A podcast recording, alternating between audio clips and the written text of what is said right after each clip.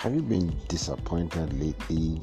Probably missed the target, failed to deliver on a project, lost some money, or you're going through difficult times, or probably you're just recovering from a strained relationship. Hey, you'll be surprised to know that champions have gone through all that and worse. Champions happen to be the masters of failure, but in failure, they have this knack for just rising up flying and being the best they can. In this series, I'm going to tell you what stuff champions are made of masters of failure.